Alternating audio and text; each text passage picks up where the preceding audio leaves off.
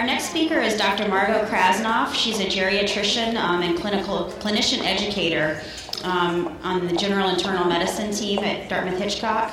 And she's a professor for medical residents and students at the Geisel School of Medicine.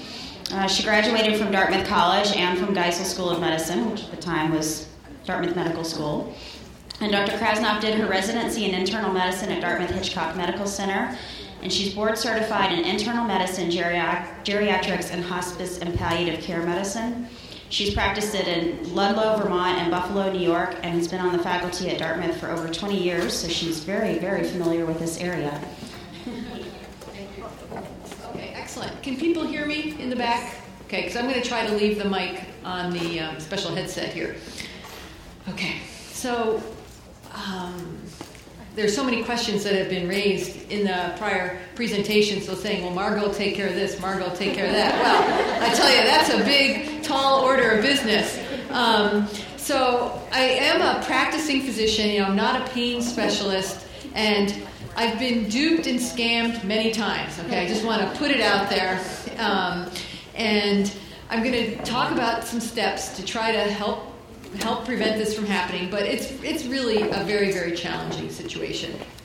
And the first thing I'm going to talk about, well, one thing I will be talking about is something called the 10 steps of universal precautions. And to prepare for this conference, I read a stack of materials like this. And I really like this concept of universal precautions because I've been a doctor for a long time. In fact, when I went to medical school, we did it was before the AIDS epidemic started, and we did not wear gloves when we drew blood or touched people with wounds. Okay, we other old timers in the crowd. So we, um, you had this idea that if you thought someone was high risk, then you'd put on gloves. But when the AIDS epidemic came, it became clear that how do you know if someone's high risk? Anyone could have HIV disease. So there was a paradigm shift of using universal precautions for blood and body fluids. So the idea was you used gloves for everybody. You didn't discriminate, um, and you didn't try to do a risk assessment in your head. Oh, maybe this person has hepatitis, maybe that person has hepatitis. So the same concept of a universal precaution can be used when dealing with opiates because there's a parallel there. Opiates are risky, and you can't tell by looking at the person whether someone is going to divert from you, and you can't tell if the person is at risk for a substance abuse problem. So I will be describing that I'll also provide some strategies to avoid what I call the pitfall of unintentional chronic therapy. When people are prescribed opiates for a short term, but somehow it morphs into long term opiate therapy. So I see heads nodding. This is a, cl- a common problem that I face in my practice. And I will talk about urine drug tests, and I learned a lot about them to prepare this talk. I'm not an expert toxicologist, but I know when to call one. Okay.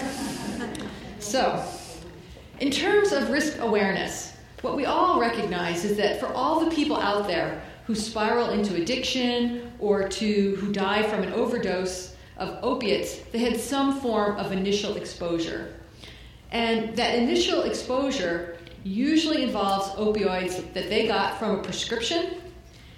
The people did not get it by robbing a drugstore or going to a manufacturer and stealing drugs. Somehow it entered the stream through a prescription. In terms of safe prescribing, it's a team effort, and I'm so delighted to see that we have so many members of the multidisciplinary team here today. And we really need, in our office situations, the whole team to be on board from the person who answers the phone, to the nurse, to the pharmacist that we work with. We all have to be understanding what the program is and having a unified message. And we have a lot of challenges out there. First challenge is that patients will often request opiates, but they underappreciate the potential for harm. And secondly, opiates are really effective for acute pain, but we know that not all persistent pain actually gets better with opiates. And that's a really important point that Lisa talked about, which is setting the right expectation for persistent pain. And lastly, it takes a lot less time to diagnose pain and prescribe an opiate than it does to deal with addiction. It takes a lot of time And I'm delighted to hear that there's programs on addiction. I think a lot of times people feel like, oh, we're in the upper valley, we don't have addiction problems. That is false. We have all kinds of addiction problems, and it's really up to us to learn more about how to recognize and treat addictions. And in terms of persistent pain, just in terms of a definition, we used to talk about chronic pain, but there's a lot of stigma saying so and so is a chronic pain patient. So now we try to use the term a persistent pain problem. And by definition, it's a situation where the cause of the pain can't be removed or otherwise treated. And like Lisa said, these are long term problems. Arthritis, number one. It's just spinal stenosis. These things are not going to go away, they're really kind of intractable. And sometimes people have what we call persistent pain, and you can't find why it hurts. In other words, there's no demonstrable uh, tissue pathology, but yet they hurt, and we need to address the pain. So it becomes very complex. Now, these are the basics of doing it right. We really need to have a signed treatment agreement with the patient. And this is mandatory where I work at Dartmouth Hitchcock when we have patients that are on long term opiate therapy. We need to understand the use of urine drug testing, UDT, at random urine drug testing would be part of the program of prescribing medication. And I view this as a clinical tool. It's not a pejorative thing. I'm not trying to catch people, but it's a clinical tool similar to prescribing opiates is a clinical tool. People need to have regular visits for their pain and documentation. Um, the physician raised the question about feeling like she's in a community where a lot of people are getting a lot of opiates, and sometimes people are getting them without visits that actually document what's wrong and what the treatment is for. And our pharmacist will be talking this afternoon about state prescription monitoring programs. Um, 42 states in the country have them. Vermont has them. Are there any Vermont prescribers? Yes. Have you folks gone on the database? What do you think about it? It's mandatory. What do you think? It's amazing. How is it amazing for you? It's very helpful. Um, I'm an orthopedic nurse, and so you know we get a lot of people that we don't know. Uh huh. And it's very helpful before we prescribe to check the monitoring system because it's amazing how many people forget what kind of medicine they're on. Absolutely. Well, you know, I, I work Dartmouth Hitchcock, so most of my time is spent taking care of patients in New Hampshire, but I also have my license in Vermont, so I recently signed up and I'm on the database right now, and I think it's just totally awesome. Um, I went to a presentation in Concord about a month ago, and New Hampshire has gotten it. I mean, it's been approved, but the problem is it has not been funded. Yeah. So it's going to slowly ramp up. They recognize that they're behind the behind the national curve. I mean, so many 42 states have them. So I think it'll be coming in the next few years, and, and um, our pharmacists will be talking about that more. So, and also, um, when I was signing up for my Vermont one, they put in my wrong DEA like number. So I actually called the national place where this all happens, and she explained that Maine also has an active system, and the Maine system and the Vermont do not talk to each other now. Yeah, which is an issue, but they hope that when they get the New Hampshire one, that there will be uh, collaboration. So that'll be doing it right for sure. So what's our role? We have uh, my uh, friend of mine, Christina Nicolaidis, uh, made this slide, and I borrowed it from her with her permission. Because here we are, we're clinicians. We want to do the right thing as clinicians. But when we're dealing with opiates, we often get an uncomfortable role of police officers. And the, the picture on the left with the fish, that talks about let's make a deal.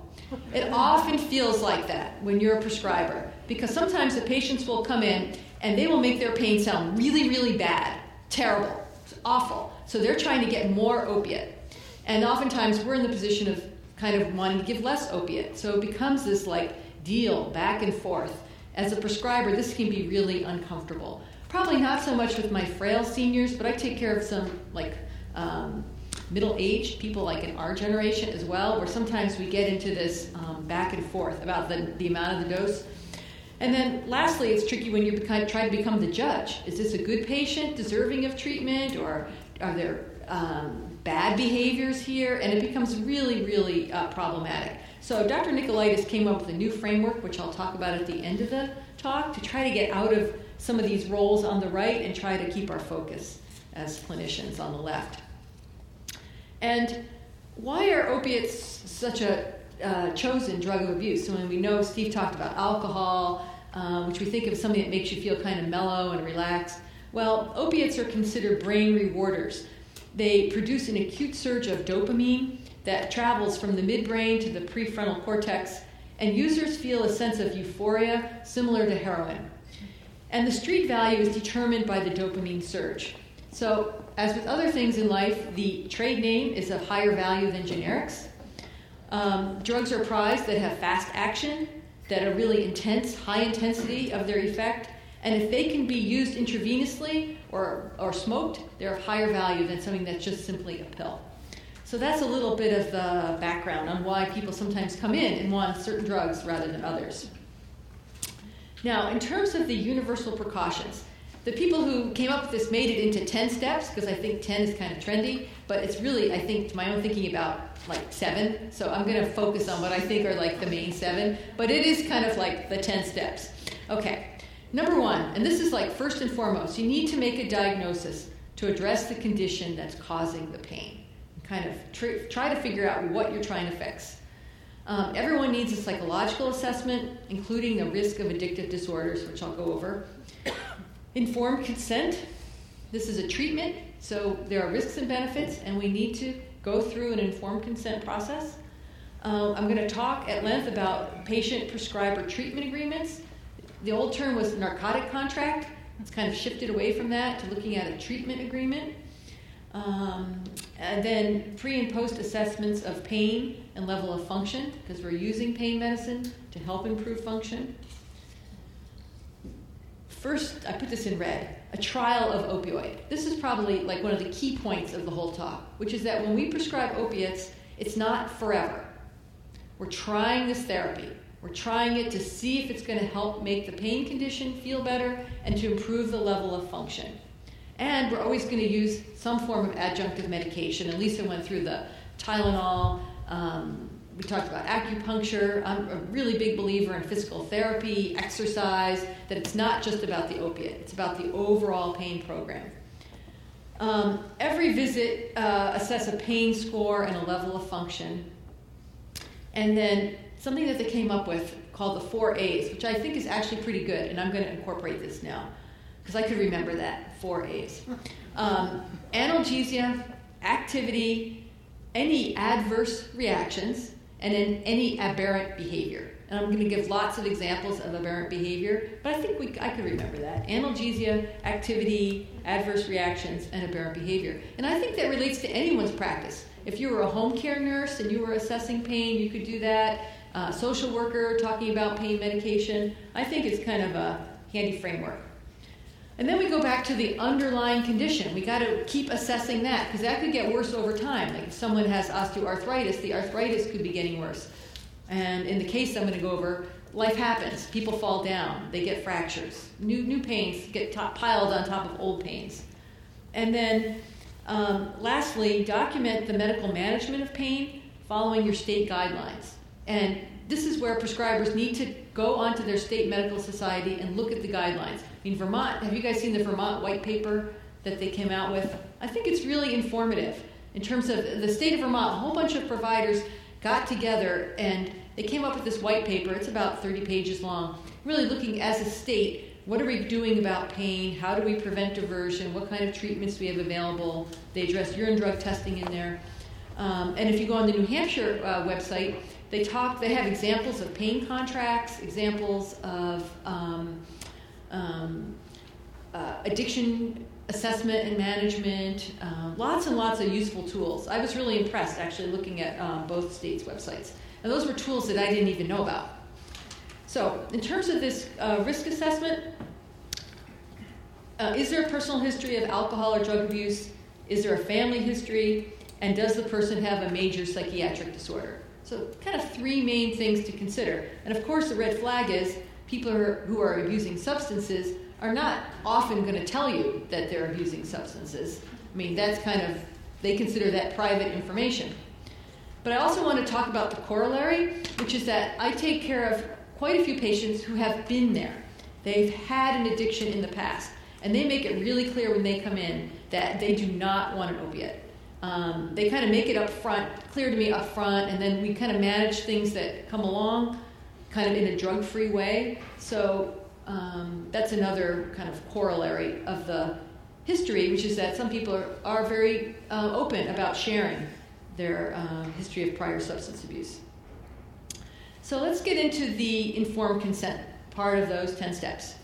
And this is where you really need to go down these things one by one so that patients understand what they're getting into. And I would definitely, if I have a, an elder, bring in a family member to have this conversation so that everyone is aware up front. Um, what are some of the physical side effects of the opiate? Talking about sedation and how that would increase the risk to fall. Talking about constipation and how we're going to manage that.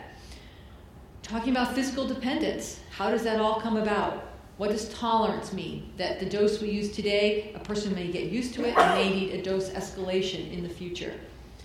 I talk about addiction and what does addiction mean? What is it? What is it not? And I try to partner with the patient and talk with them about how they could recognize addiction. And often the first warning sign is cravings. Cravings and the desire to use the medication sooner than the time interval that was prescribed. We talk about hyperalgesia, where the opiate can actually make the pain worse. And that's like a shock when you say that to someone. That not all not only do not opiates not make all pain better, it can make pain worse, and that would be a reason to stop the treatment. Overdose. We know all are aware of that. In young women, of course, talking to risk to, about risk to unborn children and victimization. We're all familiar with the types of um, situations that older people don't think about that someone may actually want to steal their medication, their money, um, they might want to go in their apartment, that they have to be kind of, I tell them, they have to be a little bit private about this medication. You don't want to let a lot of people know that it's in your pocketbook because other people may want your pocketbook. And I'll talk about that in terms of some of my um, uh, case examples. I always talk about driving because that comes up. People want to take opiates and drive, and they're at increased risk for having driving mistakes when the opiates are first started or when doses are increased. And some of the ways that this goes happens are through slower reaction time, drowsiness, clouded judgment, or mentation. So a general guideline is for people to limit their driving the first week that the opiate is prescribed or that the dose is increased sometimes think they're, that if they're on opiate, they can never drive again, and that's not true. But it has to be individualized to a certain extent. Now, this is the really key part of that opiate treatment agreement, and this is the part on the patient responsibilities because this is a there's a long list of responsibilities, and I'll just go through them one by one. That the patient needs to use their medication only as prescribed, and no dose increases on their own. If they feel they need an increase in dose, they need to call the office. So you're trying to put some limits on the misuse right from the outset. Second, they're not allowed to share, sell, trade, or in any other way provide their medication to another person. But that's a really key part. Um, they must receive their opiates from this practice and this practice only. So let's say I'm treating them for their arthritis and they go to the they fall and they go to the emergency department or they go to orthopedics, they need to call the office and let us know if anyone else prescribes their opiates. Um, they also have to agree to fill their opiate prescription at one pharmacy only. So I think if, I don't know, it sounds like in Vermont where people are aware of the, um, uh, the physician monitoring program that they still go from pharmacy to pharmacy. No, you're not seeing that? They're, go, they're sticking with it? Mm-hmm. Yeah, but I've looked at some people. I have see, I, I work in Hanover, so I have some people. I have like a person who lives in Springfield, and I noticed when I looked him up that he was going to a few different uh, pharmacies. And I hear stories like, well, this drugstore was closed, so I went to another drugstore, and I know the pharmacists will talk about this more. But we try to put that up front that they are really only supposed to go to one pharmacy. And pardon? That is a really good tip. Mm. What did she say? What she said is that she has it right on her prescription that fill at prescription uh, pharmacy X only. That's a really awesome. Thank you for sharing that. Um, that they need to keep their uh, medications locked up. That they have to understand that when we prescribe the opiates, we may ask them to bring the opiates in for a pill count. And they need to discard of any unused medications properly. I'll talk about that and that when they're on prescription opiates from the practice, they are not to use illegal drugs and they're not supposed to abuse alcohol.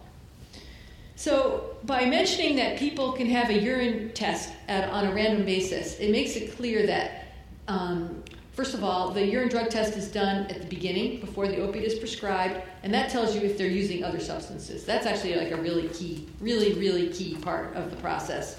Two, it normalizes the context that urine drug tests are just kind of part, they're a clinical tool. It doesn't mean we think you're being bad. It's just a clinical tool, and it's not meant to like single people out. So next, I'm going to talk about a case. Yes. Um, what do you do if THC shows up on the urine drug screen? What do other people do when THC shows up on the urine drug screen? Nothing. Nothing? I give them a choice. Um, you know, if you want to use marijuana, then you can't use this. Um, that's generally what's recommended.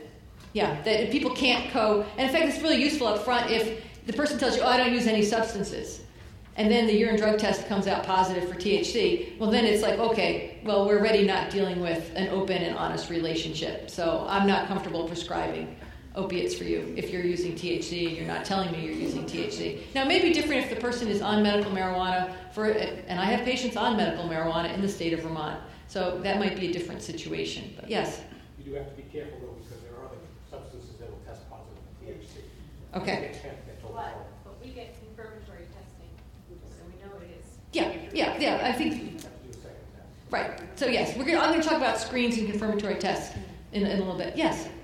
The way I approach it is I say, um, I'm not gonna prescribe a controlled substance if you're obtaining something on what is essentially the black market, because then I'm worried about the controlled substance also going on the black market.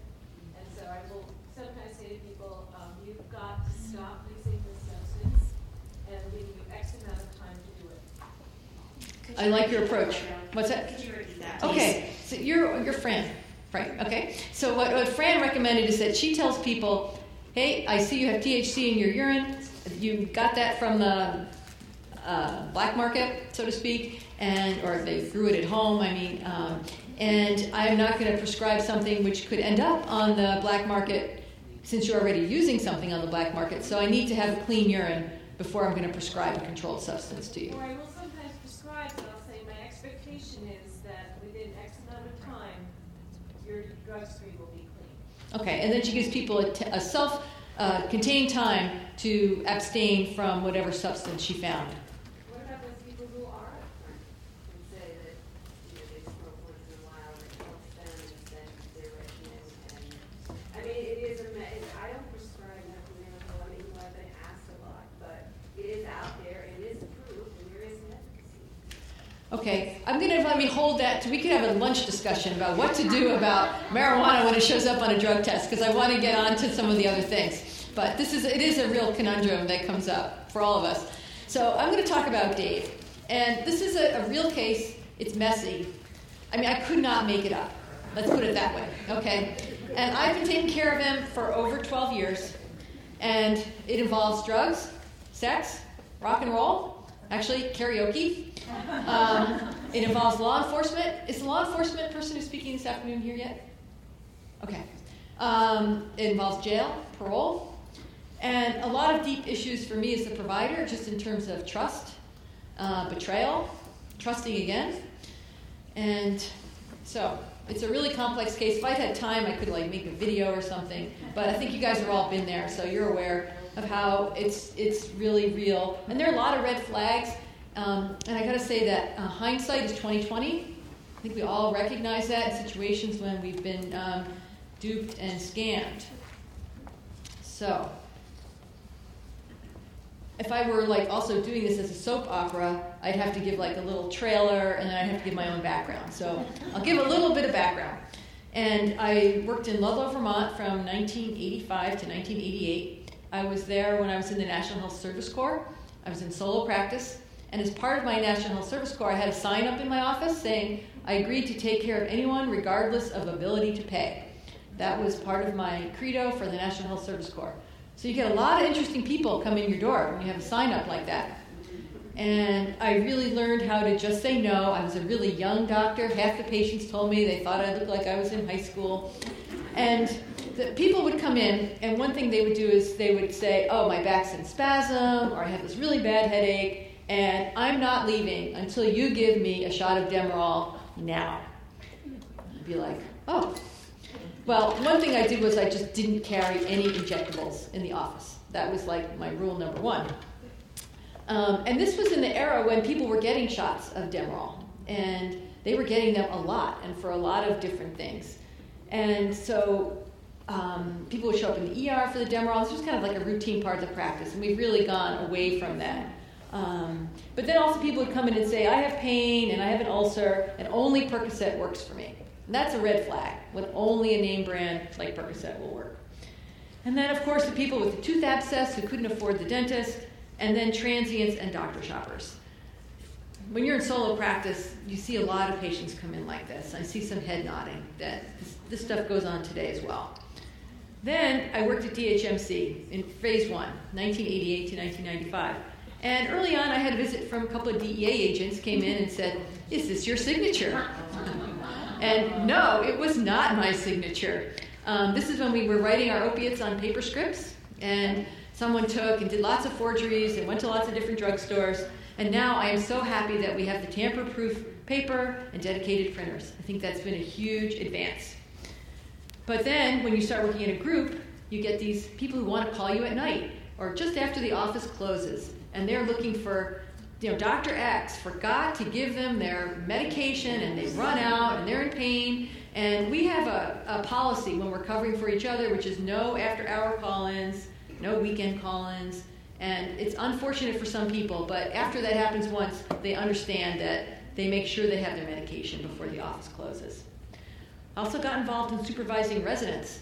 And residents are, you know, in training, and I consider them magnets for misusers. Um, and while I was uh, uh, in that phase at working at Dartmouth, there was a really sad situation where an anesthesia resident was found dead in his call room. Yeah, he had done an overdose of fentanyl that he was skimming off cases in the OR. So that was really sobering. And just as a reminder that healthcare providers can skim from their patients and divert and be um, involved in situations of misuse. So then I left New Hampshire and moved to Buffalo, New York. And I worked in an inner city for six years. And I particularly chose the practice because I, you know, I'd been in New Hampshire and Vermont, and I wanted to work in an inner city. And I was involved in a teaching hospital. And anyone here work in New York State or have worked in New York State? Yeah. Okay. Well, you have something called triplicates there. And this was like, oh my God. To write a prescription for an opiate was really, really hard to do a Schedule 2. The nurse had to get the special prescription book out of a cupboard, which had two keys to get into it, and then you'd write for whatever it was. And if you made a mistake, like, you know, because someone was talking to you and you couldn't cross it out, you had literally no crossouts on this piece of paper. So it would take me like five minutes to, to do it, literally, to get it just right, and no one could interrupt me, which in the day of life of a physician, you get interrupted like, I don't know, every 10, 15 seconds. So it was really hard to get it right. And anyway, so what happened was if you wrote for Schedule 3s, like Vicodin or Lorcet or Lortab, you didn't have to use a triplicate book. So I had never written for Lortab before in my life, but there I was writing for Lortab because I didn't have to do the triplicate. If I just bring that up as an example that pers- the prescriber's behavior can change depending on the context of where you are. And here we did a lot of urine drug tests because I took care of patients who were going for liver transplants for the hepatitis C. And there we had the unexpected positives. People would not own up to smoking marijuana or using cocaine because if you did, you couldn't get a liver transplant. So they would say things like, oh, everyone on the corner smokes dope. Uh, so, you know, I just walked by the corner and I got it. Yes, okay, that's a real common one. Or um, they would say, I live upstairs from a crack house. You know, they smoke crack downstairs, so it's in the, you know, it's in the air. Or they would be like um, the poppy seed bagel and, you know, things like that. Okay. And then there would be uh, loss. You know, Buffalo was a windy city, so people would say, the wind blew off my fentanyl patch. I heard this more than once. And I couldn't recover it because it blew away. I was like, okay. As I said, I, I couldn't make this stuff up. And then there's a lot of theft. Um, and my patients didn't have lock boxes, and they would say things like, first they would be like, the grandson was in jail. And then the grandson would come home from jail, and the drugs were gone. I mean, they would go through their underwear drawers Everyone seemed to hide their medicine in their underwear drawer. But um, that was really, really sad. So we did not do any replacements um, unless people had a signed police report. And I really like on the Vermont website how they encourage people that if you are writing replacement, that you have on the script replacement, because I think that will definitely help to track those replacement and the misuse that's going on. So then I moved back to New Hampshire, and I thought like everything was going to be calm and good. I wasn't. Okay, so I've met Dave the first time, and part of preparing for this talk was I went back and tried to figure out like how did it all start? How did Dave get on methadone? Um, so you know, in the old days, he would have been on volume six patient. Does everyone remember in the old days with the paper chart when they would bring in and you'd see a patient would come in, a new patient with volume six, and you would know, uh huh, I'm set. I know I, I gotta. This is not going to be a quickie, okay? Volume six. So he, he would have been a volume six guy. So now I just went through the electronic notes and I went back to our initial visit in 2001, and he's, he was 60 at the time, and he came in wanting Viagra. That's a pretty common primary care visit. And he had a high school education, he'd worked in construction. He was, he's a really, really nice guy. He's still a really nice guy. And he was using alcohol socially, he wasn't binging, no problem drinking. He had a history of hypertension and gout. He was on total disability, for depression and anxiety. So that's kind of a little red flag. And he was seeing a psychiatrist, and he was on a lot of psych drugs. He was on Klonopin, Lexapro, Wellbutrin, Ritalin, and I'm going to take a sip. He was also the caregiver for his bedridden, his bedridden wife, uh, who he had been taking care of. And he ached all over in his, all of his joints in his body, but he didn't. He wasn't on any pain medication. He wasn't requesting any pain medication. All he wanted was Viagra, because what he was going to do was go out on the weekends and go to the bar and you know sing the karaoke, have some sex, and he just really needed kind of a release from all the stress of being a caregiver. So that's how he was coping. And so I gave him his Viagra. And I, I just got to say that for those of us who take care of seniors, the issue of the caregiver and how the caregiver how they cope with the stress, is, this is pretty common that people develop relationships on the side. Um, and so I saw him over the next five years for his hypertension and his gout, and his wife ultimately died, and he grieved for that loss. And then um, in 2006, he had minor surgery, and he was actually prescribed Vicodin um, by the surgeon postoperatively, and he really liked how he felt on the Vicodin. It helped his back feel better. And so even though he was only given like, well, he was actually given quite a bit of Vicodin, probably more than he needed just for an immediate. He probably got like 30 or 40 pills, and he used those up in a fairly short period of time, and he, he just felt so much better. So he came in to me to say, you know, I feel better on Vicodin, um, and I would like to keep taking it. And so, um, some of the red flags are that the surgeon gave him more opiates than he really needed. Um, the opiate request initially, and this kind of surprised me when I went back through it, it really wasn't for a specific or severe pain. It was just that he felt better. And I would consider that this was an accidental rather than an intentional plan uh, for long term opiates. And you know, I played a part in it certainly because I did give him the Vicodin. I could wish I could say now that I didn't give him the Vicodin, but at the time I did. So this unintentional chronic therapy is when busy clinicians enter into chronic opioid therapy almost by accident. I mean, I really wasn't intending to prescribe Vicodin, but he asked for it and I said yes. And this was like 2007.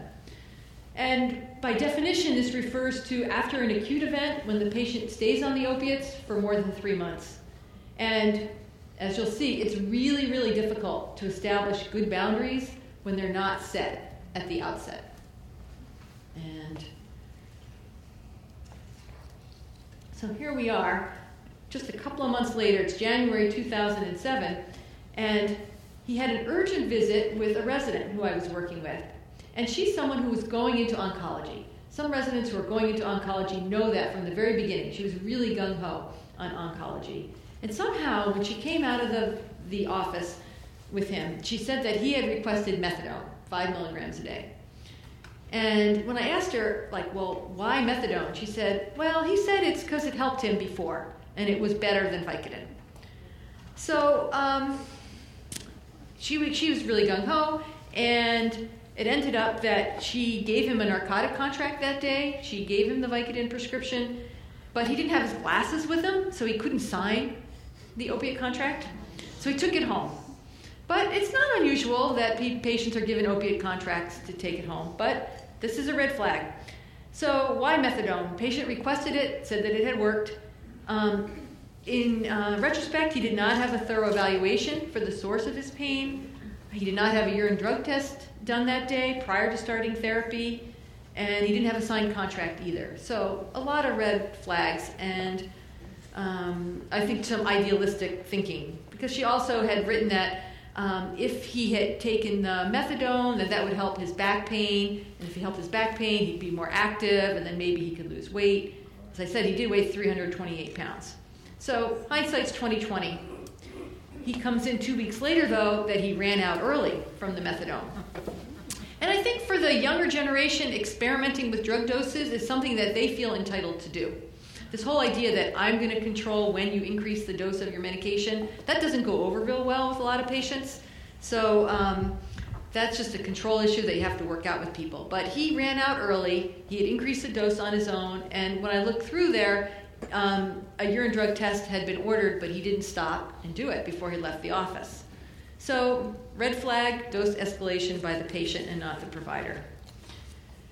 Um, by the time he had his third visit in February of 2007, he did bring in the signed contract, but he never did his urine drug test. And he said his pain was much better. He really felt a lot better on methadone, 10 milligrams a day. So, if people have pain despite their opioids, a few things to think about. Is it opioid resistant pain? Are they getting tolerant? Is it this opioid induced hyperalgesia? And just in terms of patient safety, I want to mention here that the risk of an overdose is greatest shortly after an initial opioid prescription or right after a refill. And there is this issue of people taking medications more than prescribed. If one is good, two is better, and kind of stacking up doses, particularly like with a long acting drug like methadone. So, oh, in uh, March, he ran out early again. And so he had a drug free week. And then he realized, in retrospect, how much better he felt on the methadone. So then he requested methadone 15 milligrams a day. And what he did was he was feeling so well on the methadone that he got kind of motivated and he took his RV to upstate New York where he went fishing. See, this is like the, you know, he couldn't make it up. So he would go fishing. This was initially ice fishing in March, and then it turned into like just like water fishing. And for a couple of months in there, he was returning monthly to quote pick up his mail and pick up his opiate prescription. Um, this really felt uncomfortable. This is obviously some aberrant behavior. There's a paradox between needing methadone to manage pain and the long car trips to go fishing. And lo and behold, he got arrested um, just a very short time later. And what happened was he said a friend of his talked him into selling his methadone to an undercover police officer in New York State. So he then uh, went to prison for a week. And while he was in prison, he became, you know, this guy does have long term psychiatric problems. He had no medication, none of his psych drugs, and he just became, he totally kind of decompensated from the mental health. Uh, he lost 20 pounds. And he, when he came back to the Upper Valley, he went immediately to the emergency department. And in those notes, he really played up his role, and with me too, as a victim. That you know he got scammed by this other person, and you know like poor him. And um, I of course was angry at him. You know I'd been I'd written some prescriptions, and he took my prescriptions and gave them to the undercover cop. So I was I was I was angry. And I think another red flag when I look back in retrospect is that he went back to his personal psychiatrist who did not refer him to an addiction specialist. And addiction specialists back in 2007 were a little hard to find. I think there's more of them now. I think there's more awareness about addiction. But in retrospect, I think we could have done better. So I just want to give the, the, the financials in terms of why some of the diversion occurs. The retail cost of a 30 day supply, it really varies. Uh, methadone, you can get 30 tablets of methadone for $10. Very inexpensive. Um, Oxycodone, a one month, 120 tablets, costs $67. MS Contin, 30 tablet, uh, 60 tablets, costs $46. Fentanyl patch are much more expensive, uh, $163 for 10 patches. This is the retail cost if you walked into the DH pharmacy. Now, the single dose street values blew me away when I did this research. I had no idea that one uh, 30 milligram tablet of methadone is worth uh, $50 on the street. Yeah. So think about it. If you bought 30 for $10 and you sold um, each one for $50, that's a big markup. That's a, that money would pay for home heating oil and a lot of other necessities that people face. Now, Dilaudid, uh, when I was in Buffalo, Dilaudid was a keenly sought after drug. People would work hard to say that Dilaudid was the only drug that worked for them.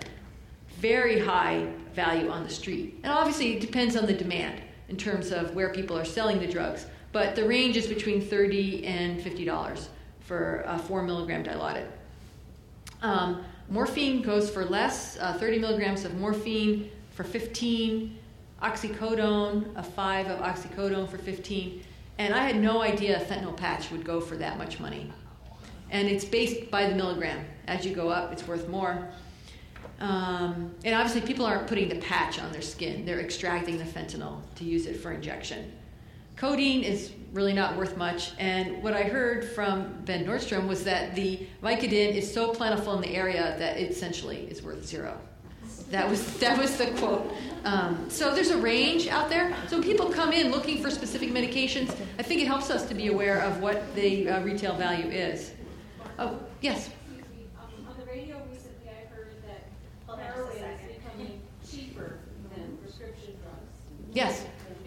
Heroin is becoming cheaper than prescription drugs. Yes. Yes. I've heard the same thing as well. Okay, so my patient went drug free for a few years. Um, he was on parole, uh, no opiates for the next two years, and you know, lo and behold, he did fine. He was active. Uh, he lost 30 pounds. He had a steady relationship. Things were really looking up. Blood pressure was better. Um, but then in 2009, he started to develop disabling left buttock pain uh, due to his spinal stenosis. He still weighed about maybe uh, 300 at that point. So he started going to the pain clinic, and they tried everything uh, injections, more injections, more injections, no real improvement. So ultimately, he saw a surgeon, and in July, he had a minimally invasive laminectomy. I went and visited him in the hospital. I was really leery about the pain management post op. He got short doses of oxycodone, and it was amazing like five milligrams of oxycodone took care of his pain. I mean, he did not need big doses of pain medicine. However, he had a dural tear as part of the surgery, so he needed to have a second surgery a month later, and things went downhill after that. He was in persistent pain, really non functional. So he goes to a new pain specialist, and he prescribed him methadone, five milligrams twice a day, with oxycodone for breakthrough pain. This would be kind of a typical thing a pain specialist would do for chronic pain. But I actually like picked up the phone and said, "Hey, do you know?" Even though I, had it in our old problem list, that this patient has had a conviction for selling methadone in the past. And he's like, "Well, I, I, yeah, I thank you for sharing that with me, but you know, he's really in a lot of pain, so I think we should go ahead and give him the methadone." So he wrote the prescription. I guess the point here is that we work as teams. You know, we put our people, we put our heads together, and in a complex patient, particularly someone who's had this prior diversion, I think it really helps me as a primary care provider to work with a pain specialist. So he wanted to give him a second chance. And then we, so we did a urine drug test that day. He had oxycodone, which he had been prescribed. But then a couple months later, we did another random urine drug test. And he told me, before we do the drug test, we asked, when did you take your medicine? He said, yes, 9 o'clock last night. Dr. Krasnoff, I took that methadone, 5 milligrams. And I took five milligrams of oxycodone. And I took that methadone two hours before I came in. And the urine drug test was totally negative for opiates. Totally negative. Number one. And on the screen, and then I did the confirmatory test, that was negative. So when I told him that number one was negative, I said, let's test you again. Number two, also negative. So I told him I had to fire the treatment. I was not going to prescribe any more opiates for him, but I wasn't firing him as a patient. I would still care for him. He'd been opiate free. He had done fine off of opiates. You know, we could offer physical therapy and stuff like that. Um, but and I was kind of scared. You see, he's a big guy, and I was going to be like, you know, laying down the law. So I actually had our nurse manager go in the room with me. So it wasn't just um, me alone in the room. You know, we are going to have this conversation. And I was kind of shocked. He was kind of like, okay, no opiates. You know, I, will I'll survive. You know, I don't fire me. I, I, still want you to be my doctor. I trust you. Um, and he kind of disputed it. He said there's something wrong with the test, something wrong with the lab. Okay. So let's talk about the drug tests because they're not perfect. They are not perfect. And it's really important, I guess I'm underlining this, you need to do it on the first visit, all patients who are new to treatment. As I said before, routine use, clinical tool. They have to be, you have to do them unannounced. You don't tell someone, hey, you're coming in today for your drug test. It just has to be that they show up. It's going to happen today. Now, the window of detection for most drugs is one to three days. So the methadone the night before should have been there in the morning. And it's important to collect it at the beginning of the visit before the prescription is written, because this is the problem at the beginning of the case, where he was going to, quote, leave the drug test on his way out, and he just would walk out of the office without leaving the urine. So now you know, I'm onto it. You got to have the, I have to see the urine drug test before I write the prescription. And it's really important for people to document when the opioids were last taken because we get into the problem where people will quote go to the lab to do it, but the lab doesn't you know have that information. So I really like to get these done in the office. And it's important to do them if someone says that the pain medicine's not working, that's a really important time to do it. And if someone's uh, level of function is going down and they say they need more because they're just not able to be as active, that's another opportunity. So the frequency with which you do these are, is really individual and it depends on your level of suspicion and the level of risk. There's two types of tests. The screening is the immunoassay, and this is back in one hour where I work. And this is useful in the ED. It's useful if someone has a work related injury and you're suspicious they might be using drugs. They use these in the birthing pavilion when people give birth. They want to know is there um, a, kind of a quick screen? The confirmatory can also identify a specific drug. And this is the types of tests. They use this gas chromatography. This is sent to a reference lab. DH uses the Mayo lab, and it takes longer to return. Depends on where you are, how quickly you can get your confirmatory back. Here's urine drug test 101.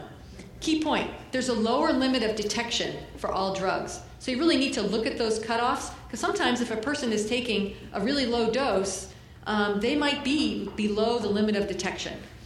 Consult the lab for any questions. I got to highlight this that there's going to be someone. We have this fabulous um, uh, PhD named Hong Ki Lee, but all labs you can have reference to someone who can help you interpret your results. You also have to learn which drugs don't show up in the screen because even in the opiate screen, fentanyl, for example, does not show up. So you have to order a specific test for fentanyl. For buprenorphine, also you need a specific test. And if there's a discrepancy between the screen and the confirmatory test, it's the confirmatory test that counts. So that's why sometimes things, for example, um, the opiate screen might come out negative, but on the confirmatory you might see that there's um, oxycodone. So, in terms of general categories of abnormal tests, you might have the absence of the prescribed opiate, like in Dave's situation. You might have the presence of an additional non prescribed controlled substance where someone took someone else's medication to help their pain. You might detect an illicit substance like the THC or um, cocaine. And then there's a whole category of adulterated urines, which I don't have time to go into today.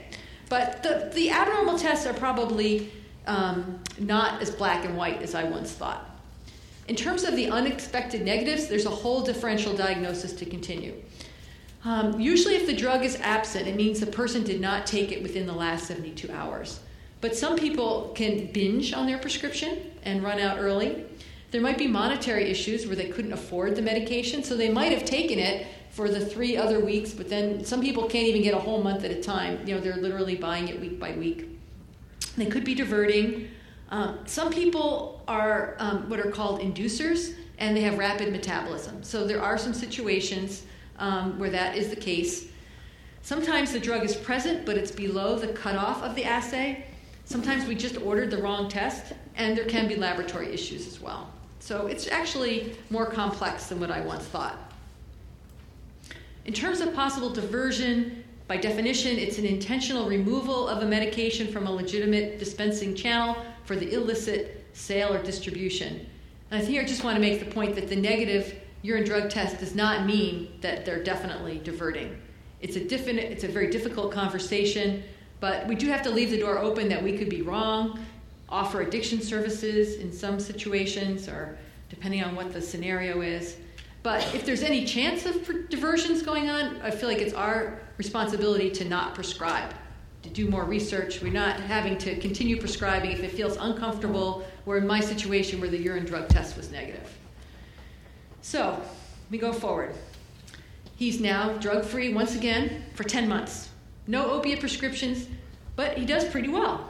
He loses 50 pounds through diet and exercise. He goes to the local pool, and um, even though he was in this intractable pain, he, he actually he got better, probably from his surgery.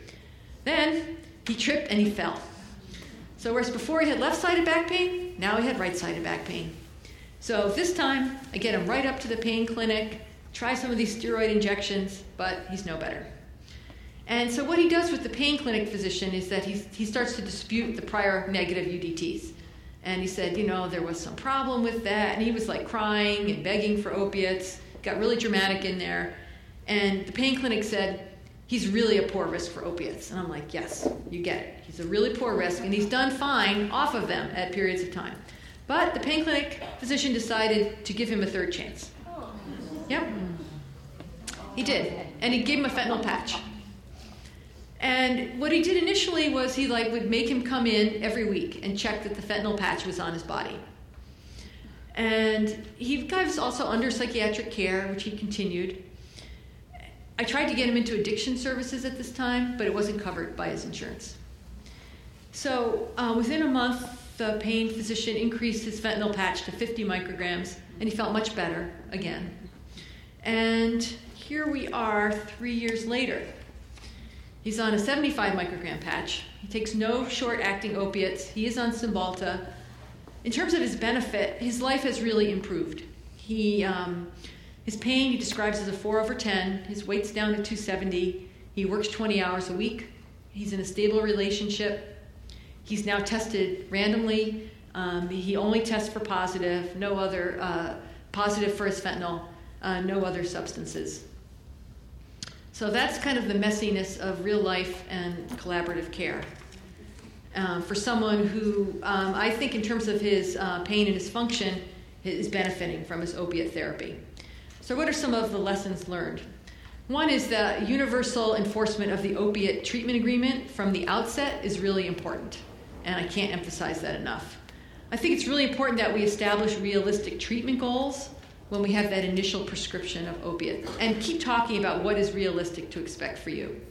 Um, the issues surrounding the urine drug tests are really complex, and it helps to understand the issues with your lab before you order the tests. And I noticed in the Vermont white paper, they talked about you know, there was a lot of controversy about how beneficial are they really? Should there be a centralized lab in Vermont? Because you've got people getting different tests at different labs, and how does the information translate from one to the other?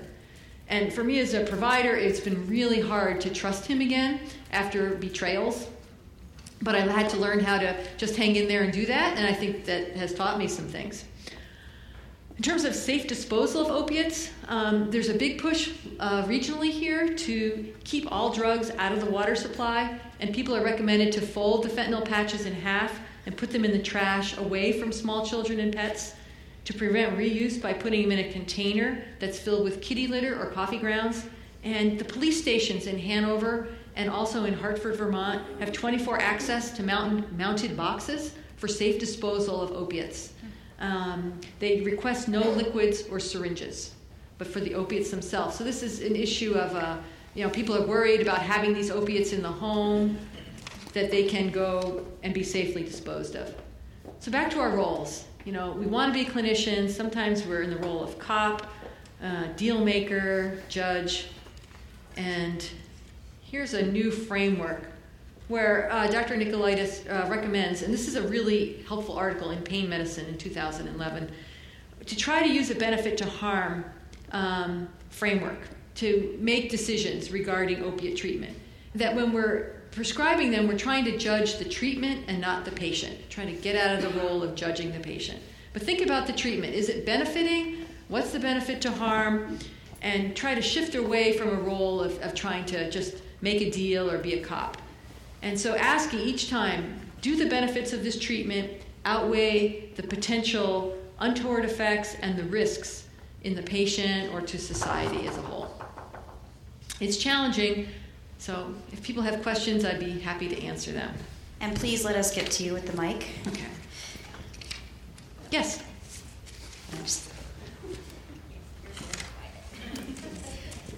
A lot of people may know this, but when you do a drug screen and it comes back positive for cocaine or whatever substances, legally what has to be done then? Do you guys have to report it or what actions have to be taken?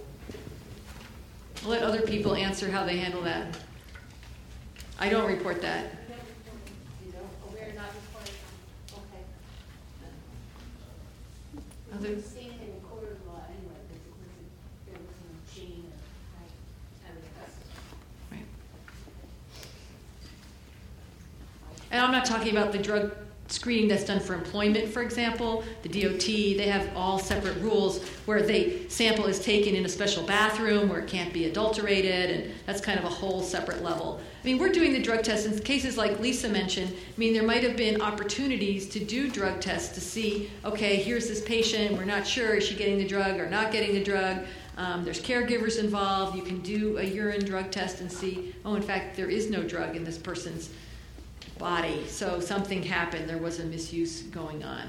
We've both been involved with the situation with the facility where we thought someone was getting their pain medicine and it turned out it was being diverted. So it would have been helpful in that situation. Because it's hard when you have patients that are confused. They sometimes don't know what the pill looks like or they think it's their blue pill, but it's not their blue pill. Yeah. Other questions? Yes.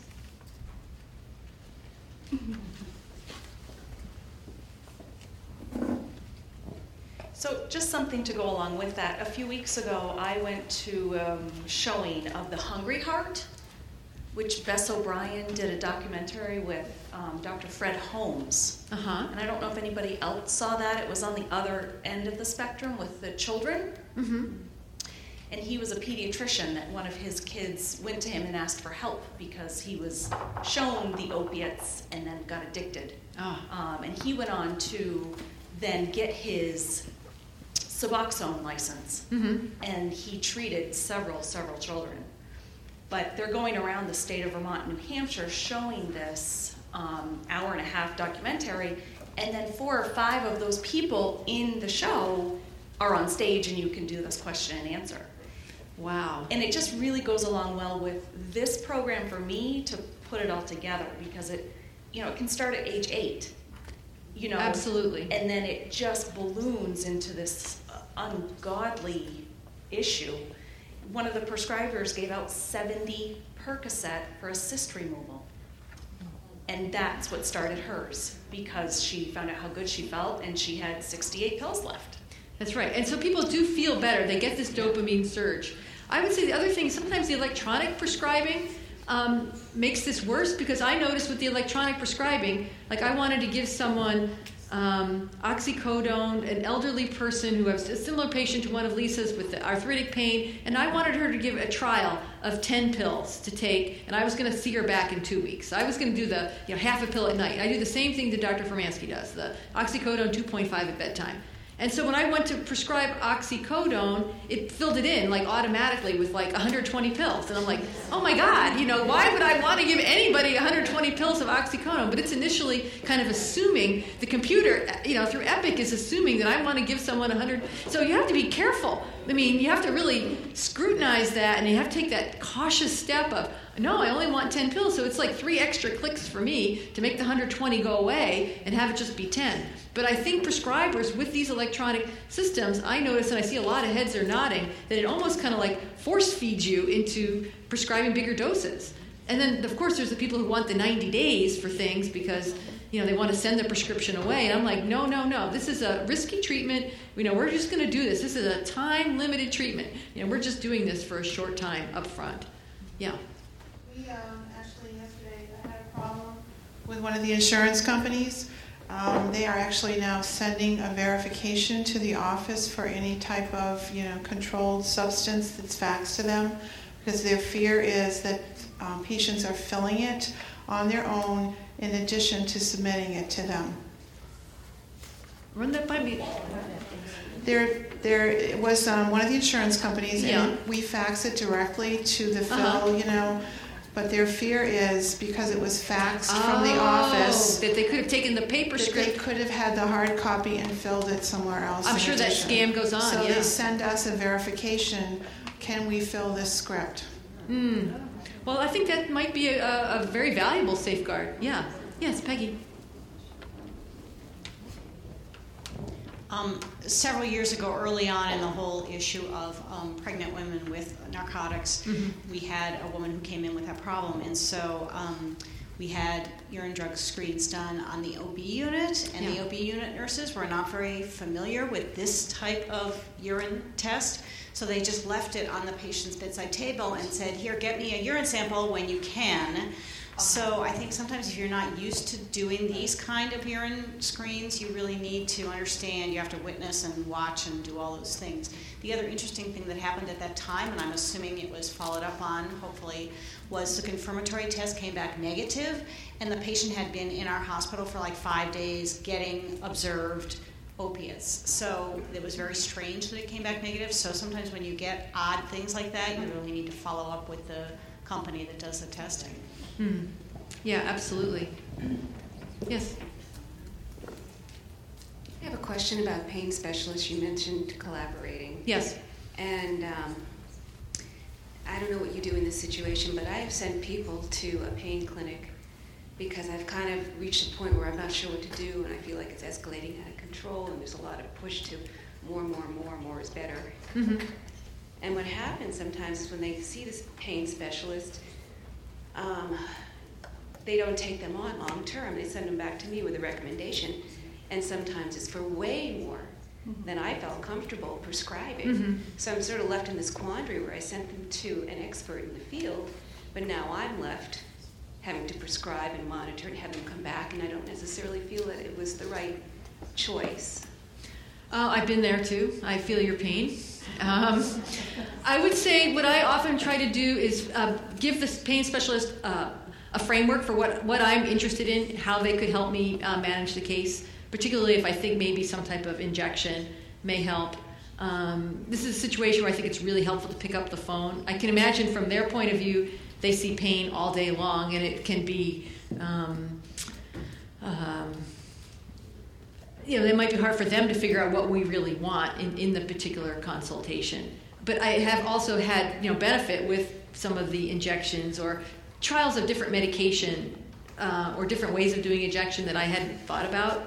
But um, I think it really helps to have a phone call with them afterwards to get a clear understanding of who's going to prescribe what and for how long, and to see if you agree with it. I mean, like with any consultation, it is just a consultation. It's ultimately up to us as a primary care provider to integrate that into our practice and figure out how it's going to help us in our long-term management.